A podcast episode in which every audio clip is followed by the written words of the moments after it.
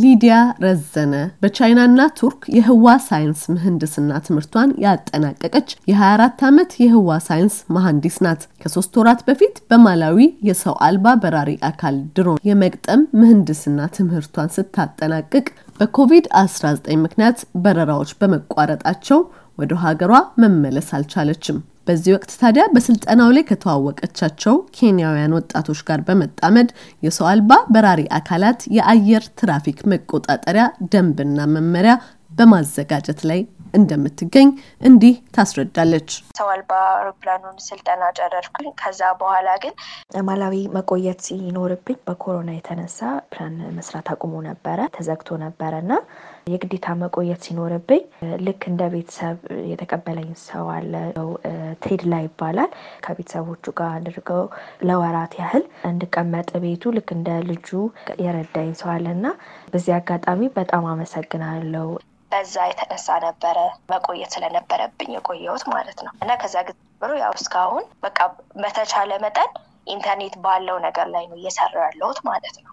ተነሳሽነቴን እና ከጀርባ ያለውን እውቀቴን በማየት የሆኑ ሰዎች ለፕሮጀክት ጠየቁኝ ቀላቀል ማለት ነው። ከግንቦት ጀምሮ proposal ኡን ማዘጋጀት ጀመርን።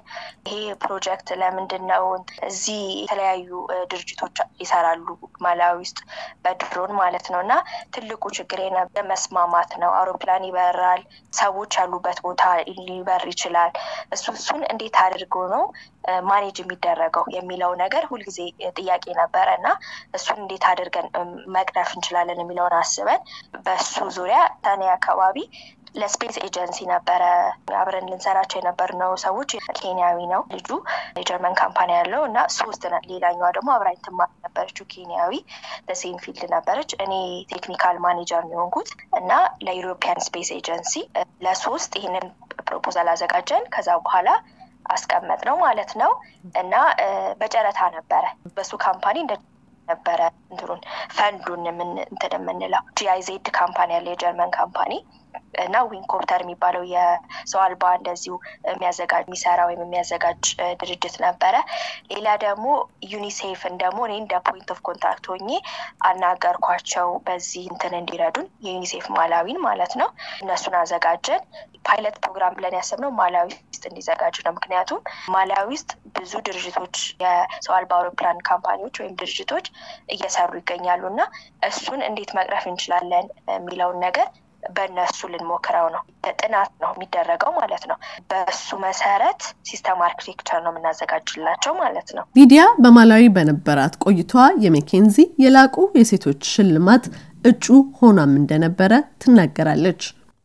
McKinsey Women Achievement Award የሚባል አለ እና በ LinkedIn የሆነ ሰው ነው ጥሩ እንትን background ያለሽ ትመስያለሽ እና እስቲ ሞክሬው apply አድርጊ ተብዬ apply አድርጌ ነበረ። McKinsey ማለት የዓለማችን አንደኛ የ consultancy company ነው። አሜሪካ ውስጥ ነው base የሚያደርገው፣ ግን ብዙ ሀገራቶችም አለ ማለት ነው። አዲስ አበባም ናይሮቢም አለ እና በእነሱ ከናይሮቢ ነበረ እኔ እንትን የተደረገልኝ እና one of the finalist ሆኜ ከዛ አሁን በነሱ ስር ወርክሾፕ ላይ እንዲያግዙኝም መሳተፍ ችያለሁ ማለት ነው፣ finalist ስለሆንኩኝ።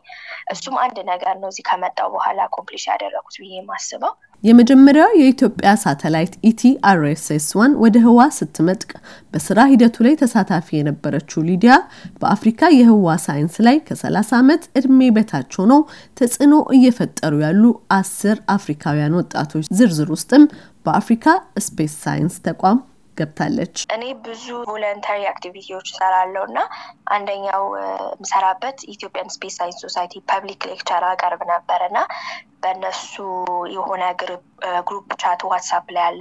በዛ መሰረት አንዳንድ information ኖችን feed ማድረግ እችላለሁ፣ ማወቅ ቶሎ ቶሎ ማወቅ እችላለሁ እና እንደዚህ አይነት መግለጫ አየው ዝም ብዬ apply ነው ያደረኩት። ውድድር ነበረ። እኔ ግን ትልቅ ነገር ነው ብዬ አላሰብኩም ነበረ። ብዙ ነገሮችን እሞክራለሁ። እንደዛ እየሞከርኩ ነበረ። መለሱልኝ፣ እንደዚህ top ten ውስጥ ገብተሻል እና አሳውቂን አሉ። ከዛ ላኩላቸው ሙሉ information ምን actually ምን ምን ላይ እየሰራው እንደነበር እንዴት እንደሰራውት የሚለውን ነገር ማለት ነው እና በዛ መሰረት ታጨው ማለት ነው። በ top ውስጥ አስር ምርጦች ነው የምንባለው። በኮሮና የተነሳ ስብሰባ ይኖራል፣ ግን መቼ እንደሚሆን እንዴት እንደሚሆንም ግልጽ አይደለም እስካሁን ያው ኮሮና የሚባለው ነገር ስላለ ማለት ነው። ያለበት የ Space Africa የሚባለው ቦታ ሌጎስ ነው መሰለኝ የሚሆነው። እዛ ያው assembly ምናምን ነገር እንደ ኮንፈረንስ አይነት ነገር ይኖረናል። እሱን ነው እስካሁን የማውቀው። በማላዊ የሚሞከረው የሰው አልባ አውሮፕላኖች ወይም ድሮኖች መመሪያ ደንብ ሲጠናቀቅ በአህጉር አቀፍ ደረጃ ለተግባር እንዲውል ሀሳቡ እንዳላት የምትናገረው ሊዲያ እሷ በማላዊ የወሰደችውን የሰው አልባ አውሮፕላን መገጣጠም ምህንድስናም በኢትዮጵያ እንዲሰጥ እየሰራች መሆኑንም ትገልጻለች። አሁን ኢትዮጵያ ስመለስ አንደኛው ፕሮጀክት ምንድን ያሰብነው ኢትዮጵያ ውስጥ ይህንን ተመሳሳይ የሰው አልባ አውሮፕላን እሱን ስልጠና እዚህ ያለውን ስልጠና እኔ እዛ project manage እያደረግኩኝ ለመስራት አስበናል ለማሰልጠን እና የሌሎች ሀገሮችን ትተን ኢትዮጵያኖችን ብቻ ማለት ምክንያቱም አሁን በኮሮና የተነሳ ሌላ ሰው travel ማድረግ አይችልም። እዚህኛውም አሁን የሚቀጥለው cohort አሁን እኛ travel ማድረግ ስንችል ስለነበር የሁሉም አፍሪካን ሀገሮች ነው የሚሆነው። አሁን የሚቀጥለው cohort ግን Malawians ብቻ ነው የሚሆኑት እና እኛም ሀገር ተመሳሳይ ነገር እንዲኖር ሰዎችን እያናገርኩ ነበር እና አንደኛው ልክ እንደመጣው የማደርገው ነገር እሱን ነው የሚሆነው። በዩኒሴፍ ማላዊ endorse ያደርገናል። Virginia Tech University endorse ያደርገናል። እኛን ያሰለጠኑን ዩኒቨርሲቲዎች ናቸው፣ የአሜሪካን ዩኒቨርሲቲ እና የኢትዮጵያ መንግስት ተስማምቶበታል የሆነ percent ያህል ገና ሄጄ የማናገራቸው ሰዎች ይኖራሉ። ግን ግን ጥሩ ነገር የሚሆን ነገር ነው እና ሊዲያ የሰው አልባ አውሮፕላኖችን የማብረርና የመገጣጠም ፍላጎቱ ላላቸው ወጣቶች ትምህርቱን ለመስጠት የበጀት እጥረት እንዳለባት ገልጻ በዚህ ዙሪያ አቅሙ ያላቸው ባለሀብቶችና በጎ ፈቃደኞች እንዲያግዟትም ጥሪ አቅርባለች። ለአሜሪካ ድምጽ ዘገባ ኤደን ገረመው ከዋሽንግተን ዲሲ